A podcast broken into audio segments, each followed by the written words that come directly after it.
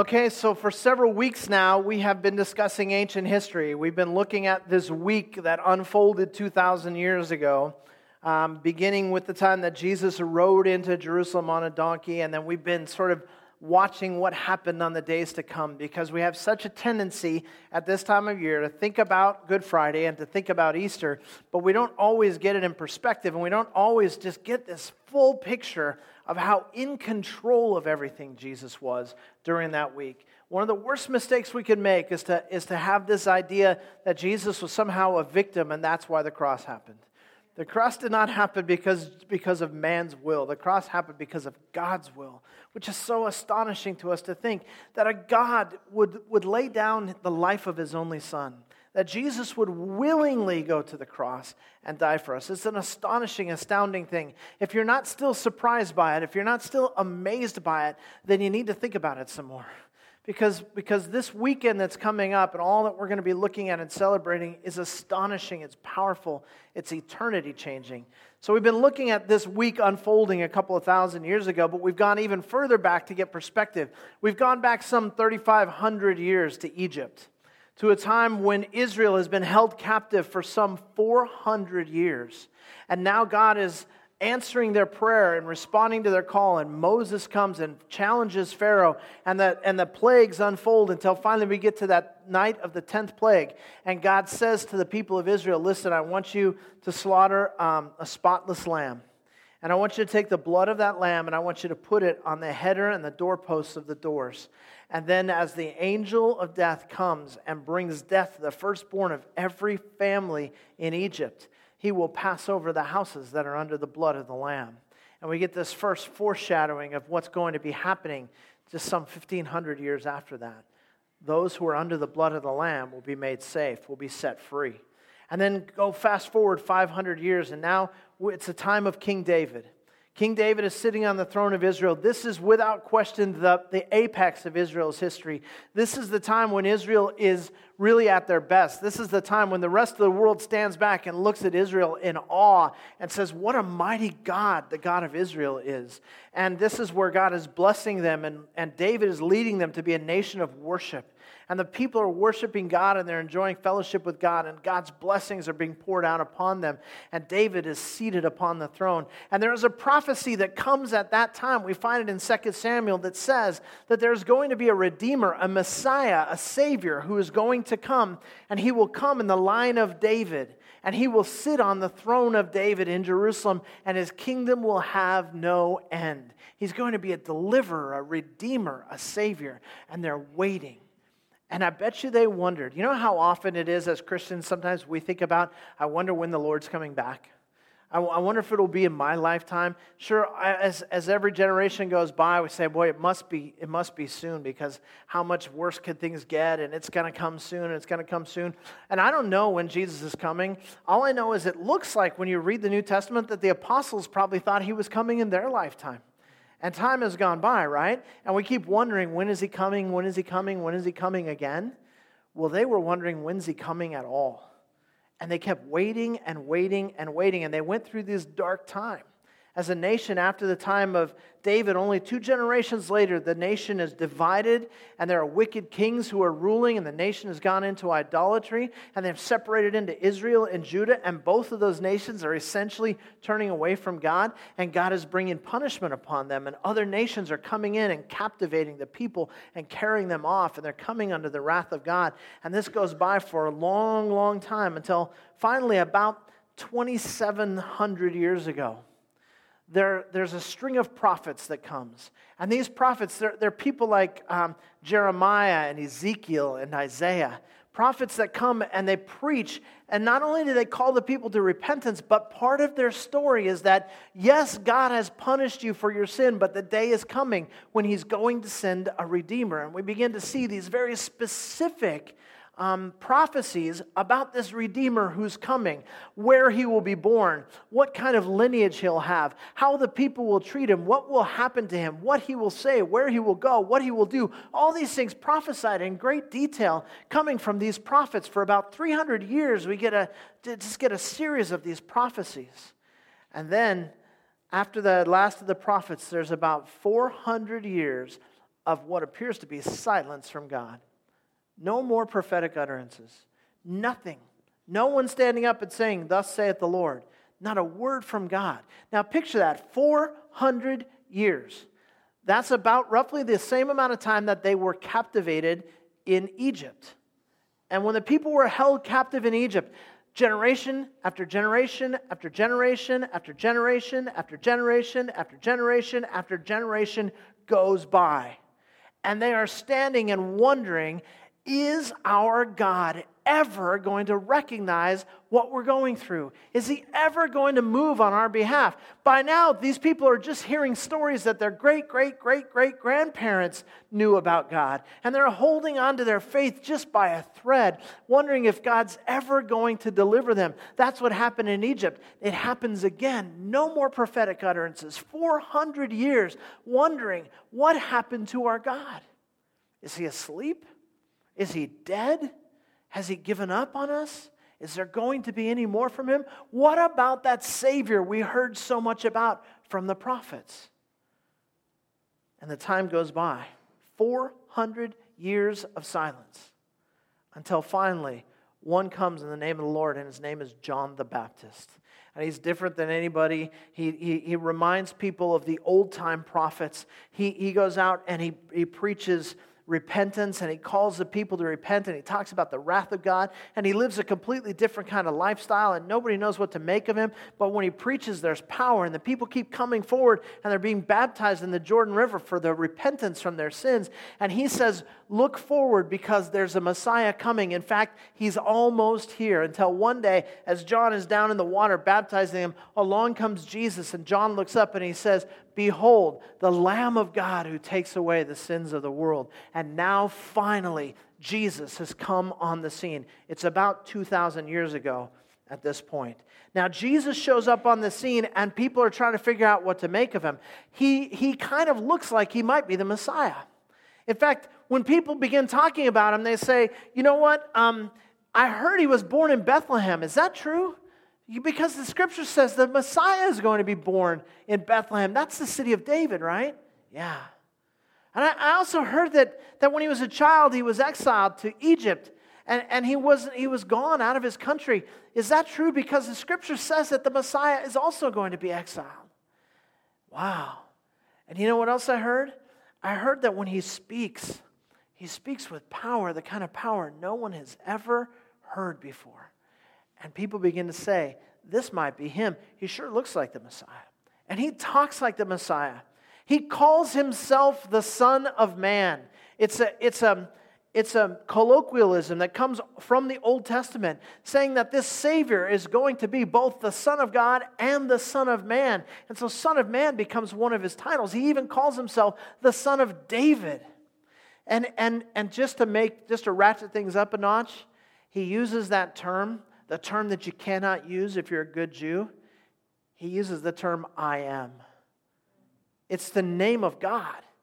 He uses the name of God to describe himself, that name of God, Yahweh or, or maybe it's Jehovah. We don't know what it is because the name was so sacred that not only would they not speak it, but they wouldn't even write it. If you were going to write the name of God, you would just put the consonants and leave the vowels out. So we're left to guess at what the actual pronunciation of the name of God is, but we know the translation. The translation is I am, and you were never to speak those words, and Jesus did it again and again and again and again, and the people began to get stirred up, and they said, either this guy is a blasphemer who is worthy of being put to death, or maybe he's the one. He looks like the Messiah. He talks like the Messiah, and he even acts like the Messiah. You know, I heard about how he healed the sick. You remember that time when, when there was that demon possessed man and he cast a whole bunch of demons out of the one guy? You remember when he spoke to the wind and the waves, and even the wind and the waves obeyed him? He has authority over nature, he has authority over people. And when he speaks, oh, when he speaks, we can't get enough of it. His teaching is so profound and it's so unlike anything we've ever heard. He's not like one of our pastors who speaks holding the word of God in his hand and referring to the authority of that word. When he speaks, it's as though he's speaking the word himself. It's as though he's the source of the authority. He's different, this guy. I wonder if he could be the one. And then, just to ratchet things up again, he rides into town on the colt of a donkey on Palm Sunday. They have the big celebration Hosanna, Hosanna. Blessed is he who comes in the name of the Lord. And the next day, he cleanses the temple. And then he takes on the religious leaders and debates them in the public square and makes them look foolish. And so he has made his splash on Passover week the city is, is just filled with people, and Jesus rides in on a donkey, makes a splash. He, he uh, cleanses the temple, makes a splash. He confronts the religious leaders right in the temple courtyard and debates them publicly and blows them out of the water and makes a splash. And now you could barely control the buzz. It is just crazy in Jerusalem. What is he going to do next? Sunday, he did something amazing. Monday, he did something amazing. Tuesday, he did something amazing. And do you know what he did in Jerusalem on Wednesday? Absolutely nothing. According to the scripture, he didn't even come into town on Wednesday. He just stayed in Bethany. So there's this quiet day in town. Everybody's watching the city gate. Is he coming? Is he coming? He usually comes around this time. Everybody's watching, and he doesn't come. But what he does on that Wednesday is he gives the priests an opportunity to gather together and make their plan. They've already, by this point, made contact with Judas. The plan is already underway about the betrayal. And Jesus is just letting it simmer and he's letting them work it out and he's letting them make their plan and he stays out of town on Wednesday and it's, it's known in the Gospels as the quiet day, Wednesday. But on Thursday, things are going to a new level. Now, that's ancient history. Let me tell you about some more recent history. The year is 1773. It's a little town called Boston, Massachusetts little by our standards in those days. Just a few thousand people living there, but it is an important city because that's where the big harbor is, where all the ships come in from Great Britain for the colonies. And as you know, if you paid any attention in history class in high school, or some of you are old enough to remember this perhaps, but as you know, uh, things were getting tight, things were getting tense, things were getting difficult for the colonists.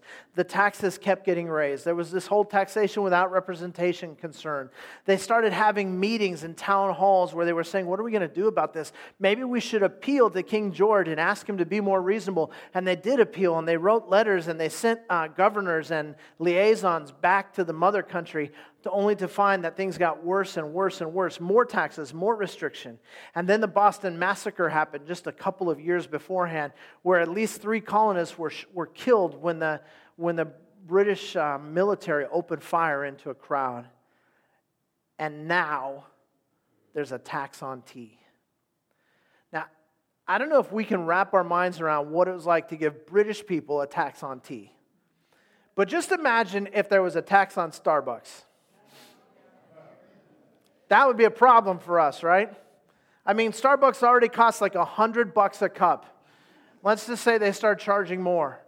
And it's all to go to some government who does nothing for us, doesn't support us, and they're in a faraway land. And now, as tea is being taxed, the people are becoming more and more concerned. They're organizing, they're getting into a group, they're wondering what's going to happen. And finally, they decide we are not going to allow any more British tea into the colonies until they lift the tax. So they stop the ships in the harbor, they won't let them unload their cargo. And then uh, on December the 16th, 1773, a group of men led by people like Samuel Adams board the ships at night and they take the tea and they dump it into the harbor, sending a message to King George that says, We are not going to play by your rules. And they think this will finally get his attention, this will finally turn things around. But you know what it did? It caused him to stiffen his neck. And he said, I will teach those colonists who the king is and who the subjects are, and they will do things my way. And so the taxes increased, and the military presence increased, and their rights were diminished and they got pushed further and further toward war.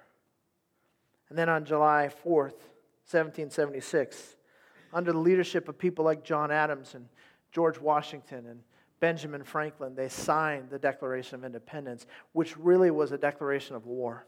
It was the beginning of the war that gave freedom and independence to the American colonies now known as the United States of America. Now you say, well, thanks for the history lesson, Pastor, but I've already been to high school. Why did you tell me all that?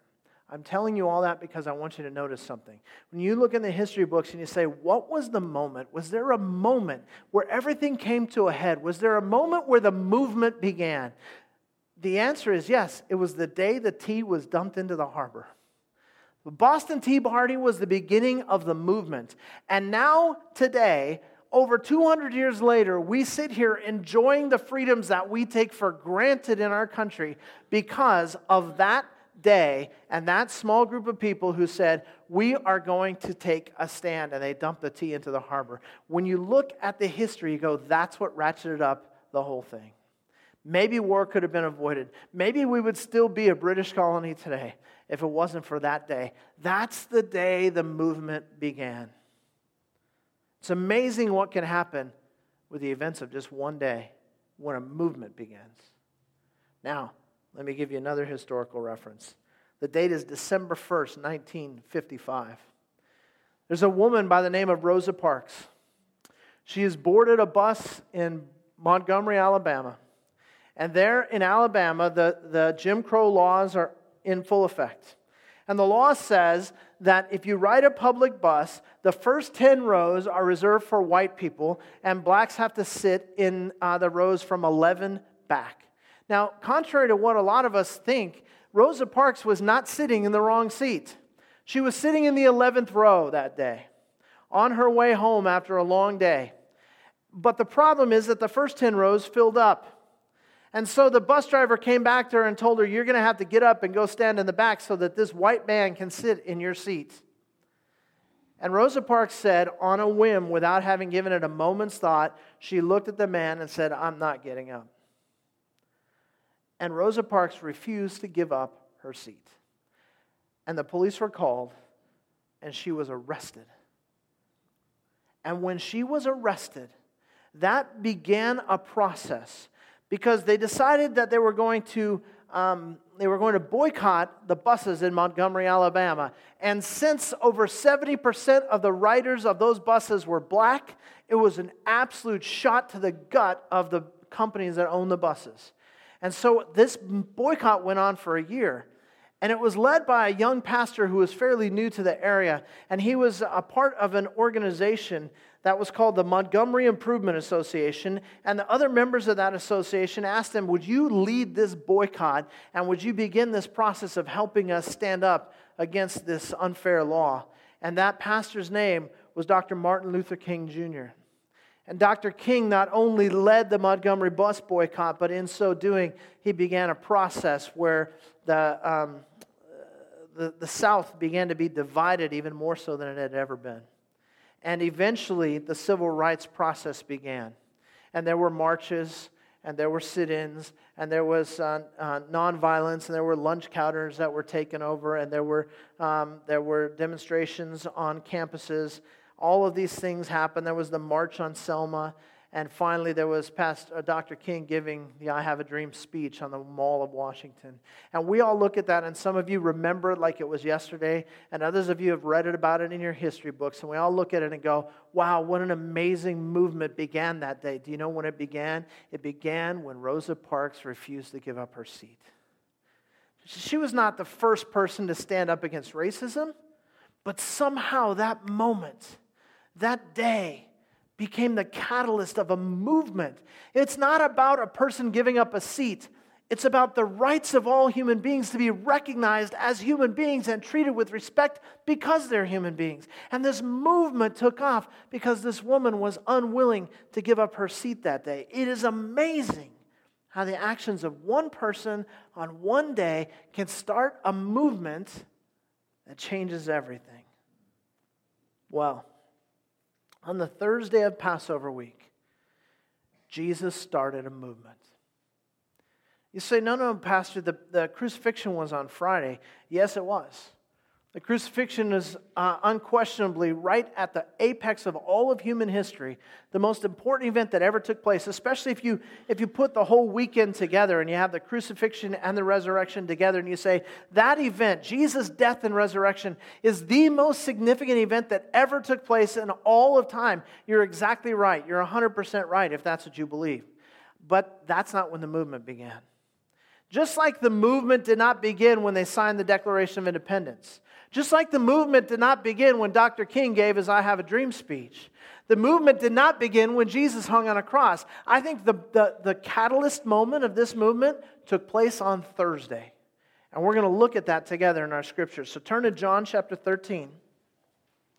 The Gospel of John, Matthew, Mark, Luke, and then John. We've been looking at Mark's account of this up until now, but I think John gives us this picture that I don't want us to miss of what happens on Thursday. So take a minute, turn to John chapter 13, and we're going to pick up the story beginning in verse 1. John 13, 1. Now, before the feast of the Passover, Jesus, knowing that his hour had come and that he would depart out of this world to the Father, having loved his own who were in the world, he loved them to the end. During supper, the devil having already put into the heart of Judas Iscariot, the son of Simon, to betray him. Jesus, knowing that the Father had given all things into his hands, and that he had come forth from God and was going back to God, got up from supper, laid aside his garments, and taking a towel, he girded himself. Then he poured water into the basin and began to wash the disciples' feet and to wipe them with the towel with which he was girded. And so he came to Simon Peter, and he said to him, Lord, do you wash my feet? Jesus answered and said to him, What I do you do not realize now, but you will understand hereafter. Peter said to him, Never shall you wash my feet. Jesus answered him and said, If I do not wash you, you have no part with me. Simon Peter said to him, Lord, then, wash not only my feet, but also my hands and my head.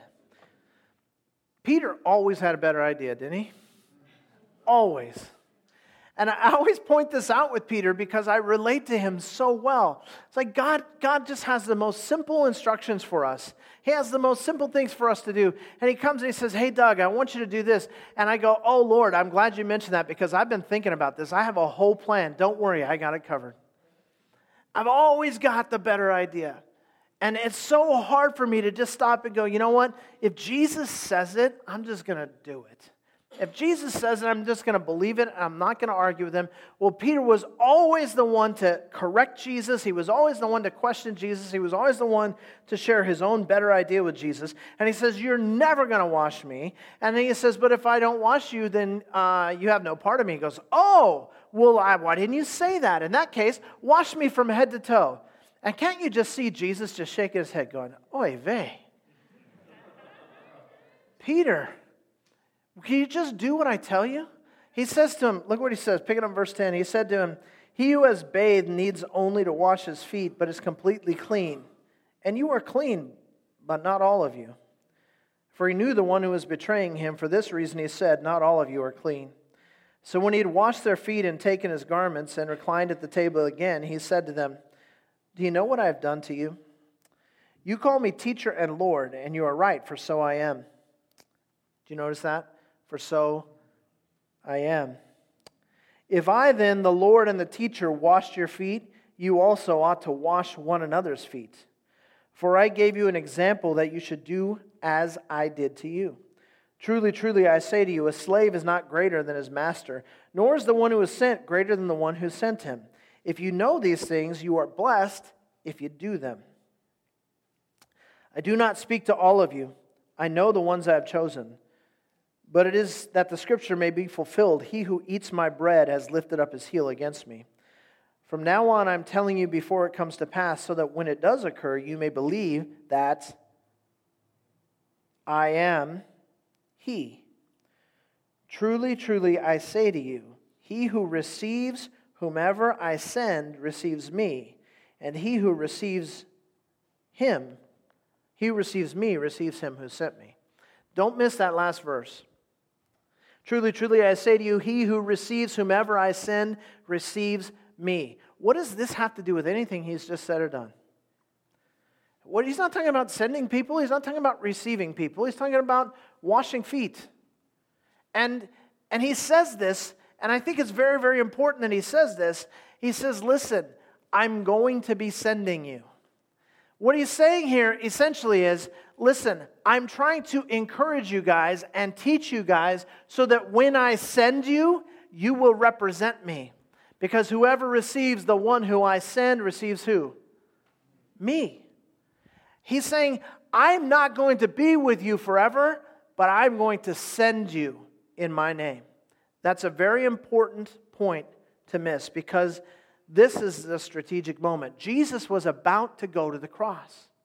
He knew that he was about to end his time on earth with his disciples. He knew that he was sending them out and that the future of the church would run through them, that the Holy Spirit would come into their hearts and then he would be the one who is with them at all times, even though Jesus is no longer physically there.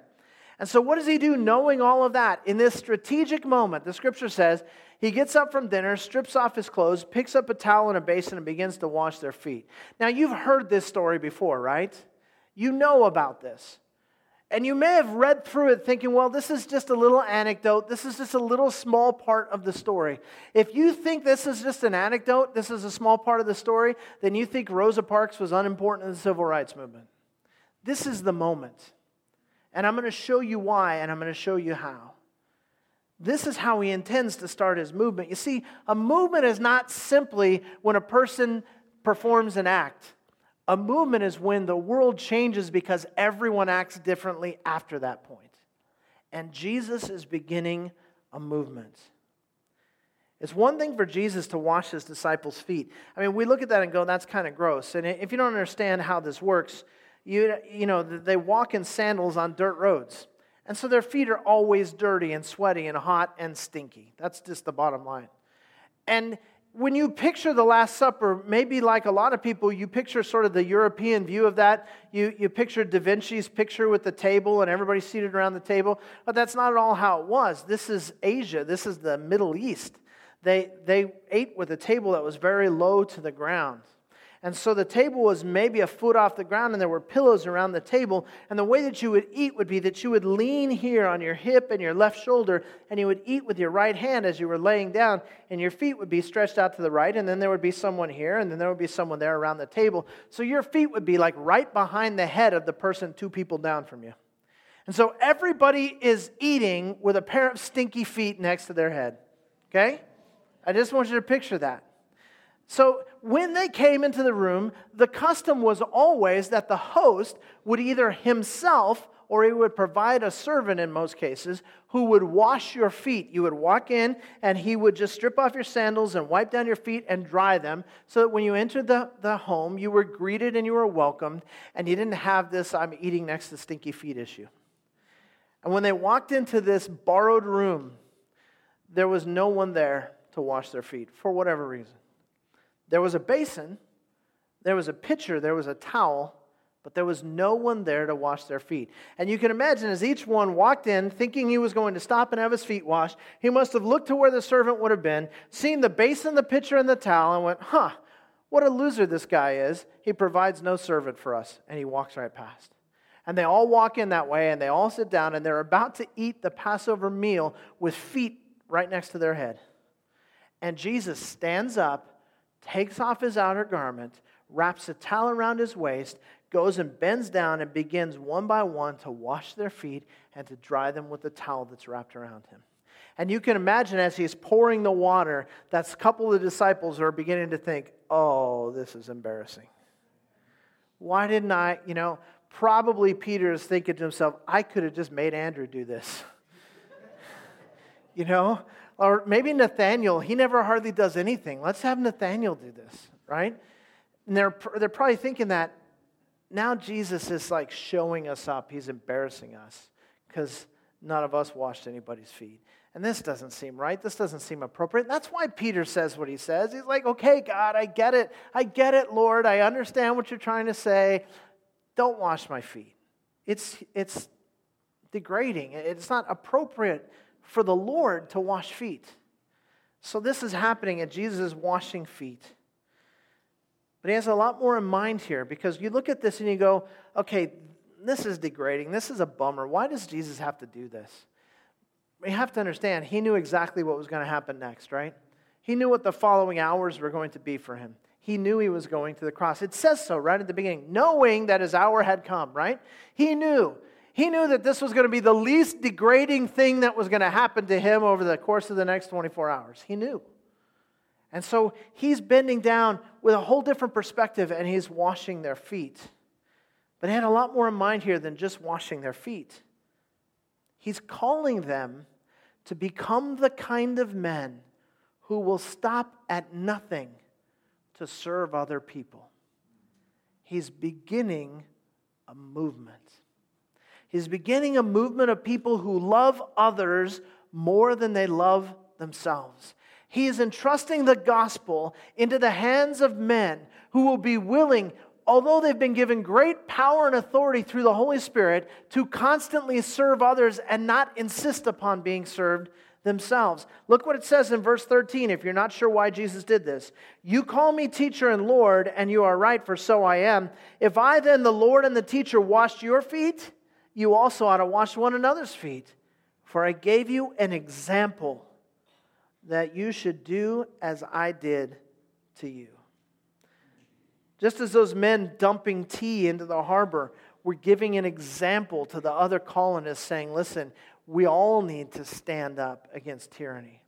Just as Rosa Parks refusing to give up her seat and choosing even to be arrested and go to jail in order to make a statement, she was not thinking, I will turn the South around. She was thinking, I want other people to see that it's okay to stand against injustice. And she did it so that the movement began. Jesus is setting an example. He's not just committing an act, he's starting a movement. And he's teaching his disciples what Christianity is all about. We skipped over this because we can't preach on everything. But, but this, the, just the day before, the last conversation he had with the Jewish leaders, they came to him and they said, What is the greatest commandment? And Jesus responded, said, Love the Lord your God with all your heart, mind, soul, and strength. And the second is like it, that you will love your neighbor as yourself. And now he's modeling it for him. This is an object lesson. Jesus saying, I've told you I love you. When you see what I'm about to do for you, maybe you'll understand. But I'm telling you, I love you. I love you. I love you. I love you. I will serve you because I love you. And you know what else? I love my Father. I love him with every ounce of my being, and I will serve my Father as I lay down my life for people. You cannot separate those two commands. That's why Jesus put it all in one. If you're going to love God with all your heart, mind, soul, and strength, you have to love the people he loves. And if you're going to truly love people unselfishly, you're going to have to do it from the power provided through the relationship you have with God. And so he's modeling this for them. But let's not get ahead of ourselves. The cross is coming, but that's not where the movement began. Let's go back to that upper room. Jesus is on his knees, scrubbing sweaty, dirty feet. The feet of his servants, the feet of his followers.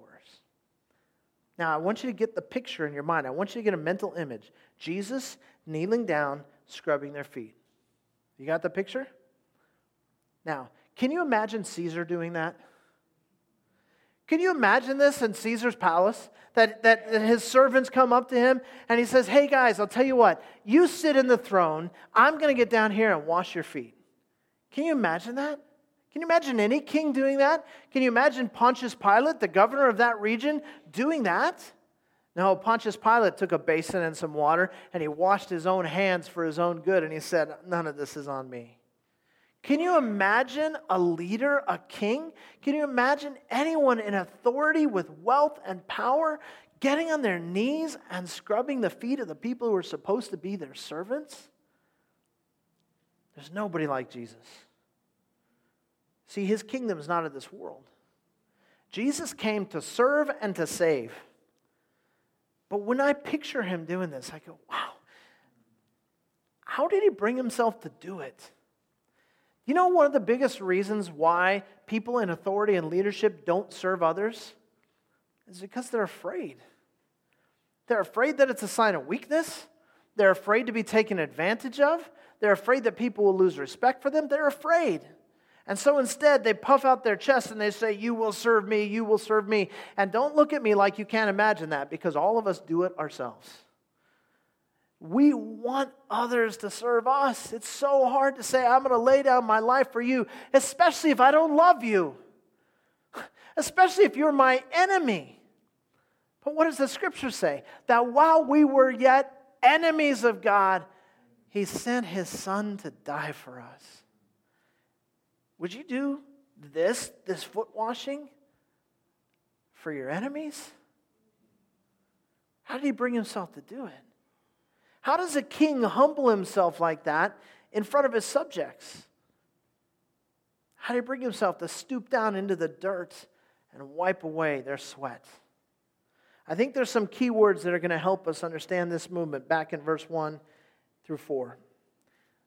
Chapter 13, verse 1 Now, before the feast of the Passover, Jesus, knowing that his hour had come and that he would depart out of this world to the Father. Make a note of that. He knew where he was in history, he knew that his hour had come. And most importantly, he knew what came after that hour that he was going to depart to be where? With his Father. He knew. It doesn't say he hoped, he thought, he wished, he, he wondered. He knew. He knew where he had come from.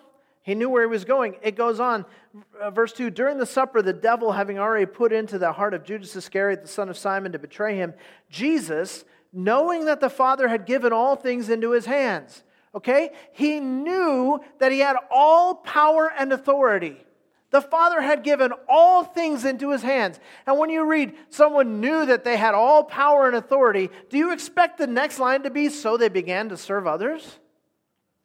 With all power and authority, knowing who he is. He's the Son of the Most High God. He is the one who is 100% God and 100% man. He knows who he is, and look what it says, and that he had come forth from God and was going back to God. He got up from supper and laid aside his garments. Taking a towel, he girded himself and he washed their feet. He knew who he was, he knew from whence he had come, and he knew where he was going. And because he was so confident in all of that, he didn't have to be afraid when you know who you are in Christ, when you know the promises of God, what can mere man do to you? He wasn't afraid to serve people because he knew who he was, where he was from, and where he was going. He knew for sure that after he endured the cross, he would be seated at the right hand of the Father. Now, keep your finger in John 13, but I want you to skip over to the book of Hebrews toward the back of your New Testament. And I want you to go to Hebrews chapter 12 because the writer of Hebrews gives us some perspective on this, beginning in Hebrews chapter 12, verse 1.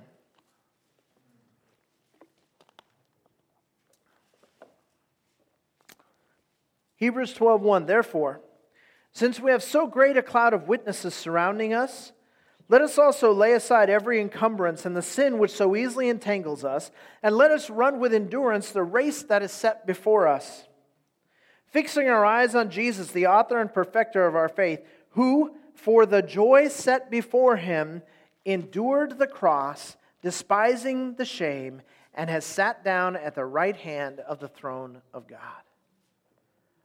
Why did he endure the cross? How was he able to endure the shame? For the joy set before him. He knew. He knew that he would be seated at the right hand of the Father, the appropriate seat for the only begotten Son of God. He knew. And because he knew where he had come from and he knew where he was going, he could not only endure the cross, but he could serve and wash feet. He had no doubts about who he was or where he was going or about what happens next. He knew. And that's what made him great. He was able to fearlessly serve because he didn't have anything to be afraid of. What can mere man do to me? And I believe, I talked about starting a movement. I believe that's why the apostles were able to live the lives that they lived in the book of Acts. That they actually lived for other people, that they actually served God by serving people no matter what it would cost them. And most of them were martyred for their faith. Why were they able to do that? Because they had already laid down their lives, they had nothing left to lose. Why was Peter able to speak boldly to the Sanhedrin when they held in their hands the power to destroy him? It was because he knew that they didn't have the power to destroy him, because his eternal life was guaranteed. He knew where he was going. Why was Paul able to go into city after city knowing that he was going to face oppression and, and um, torture and beatings and be thrown out of town? because he had already laid down his life. He said, I have been crucified with Christ. It's no longer I who live, but Christ who lives within me. In the life that I now live in the flesh, I live by faith in the Son of God. So he'd already died to self. His old nature was already crucified. He had nothing to lose. Guys, don't miss the point because we are the movement. He said, I've done this to give you an example so that you will follow me, so that you will love unconditionally, so that you will serve those who you think ought to be serving you, so that you will love the Father so much that you will do anything that brings him glory. And so that brings us all the way forward in the timeline to this moment in this day as we sit in this room and we have to answer this question Am I a follower of Jesus? Not do I believe in the cross and the resurrection, not do I believe in the doctrines of the church. Am I a follower of Jesus? Am I a part of the movement? Am I going to live my life in service of God and others no matter what it costs me? Or am I going to live by fear of being taken advantage of or thought less of? Am I going to be a part of the movement? Am I a follower of Jesus? And if you're not laying down your life every day, let me just ask you, why not? What are you afraid of? What can you lose? You're a child of the king. The promise has been made, and, that, and the scripture says that God holds you in his hand, and nothing shall separate you from the love of God which is in Christ Jesus our Lord. So, what are you trying to protect yourself from? we're supposed to be a part of the movement. There's a movement going on, my friends. It is a life changing, eternity giving, world altering movement. It's called the Church of Jesus Christ. The Church of Jesus Christ. Those who say, I will stand for Him and serve others in His name. Those who say, I will insist on the privilege of serving rather than the privilege of being served. Those who say, I carry the gospel message, which is a message of loving God with all my heart and loving my neighbor as myself, and I will do anything to get that message across. You guys, we are a part of the movement. For generation after generation after generation, followers of Jesus have been washing feet whatever it takes to love people as Christ loved us. And so let me just ask you to get practical and get inside your own head for a second and say, How am I doing at loving my spouse, for example? How am I doing at loving the members of my own household? How am I doing at loving my coworkers or the students with whom I sit in class? How am I doing at loving, are you ready? My enemies. Am I ready to wash their feet too? Because that's the movement. That's what Jesus has called us to be about. Yes, he went to the cross, and yes, he rose from the grave, but the movement began on Thursday when he said, I'm giving you an example to follow, and the world will never be the same if you follow. May the movement always continue with us.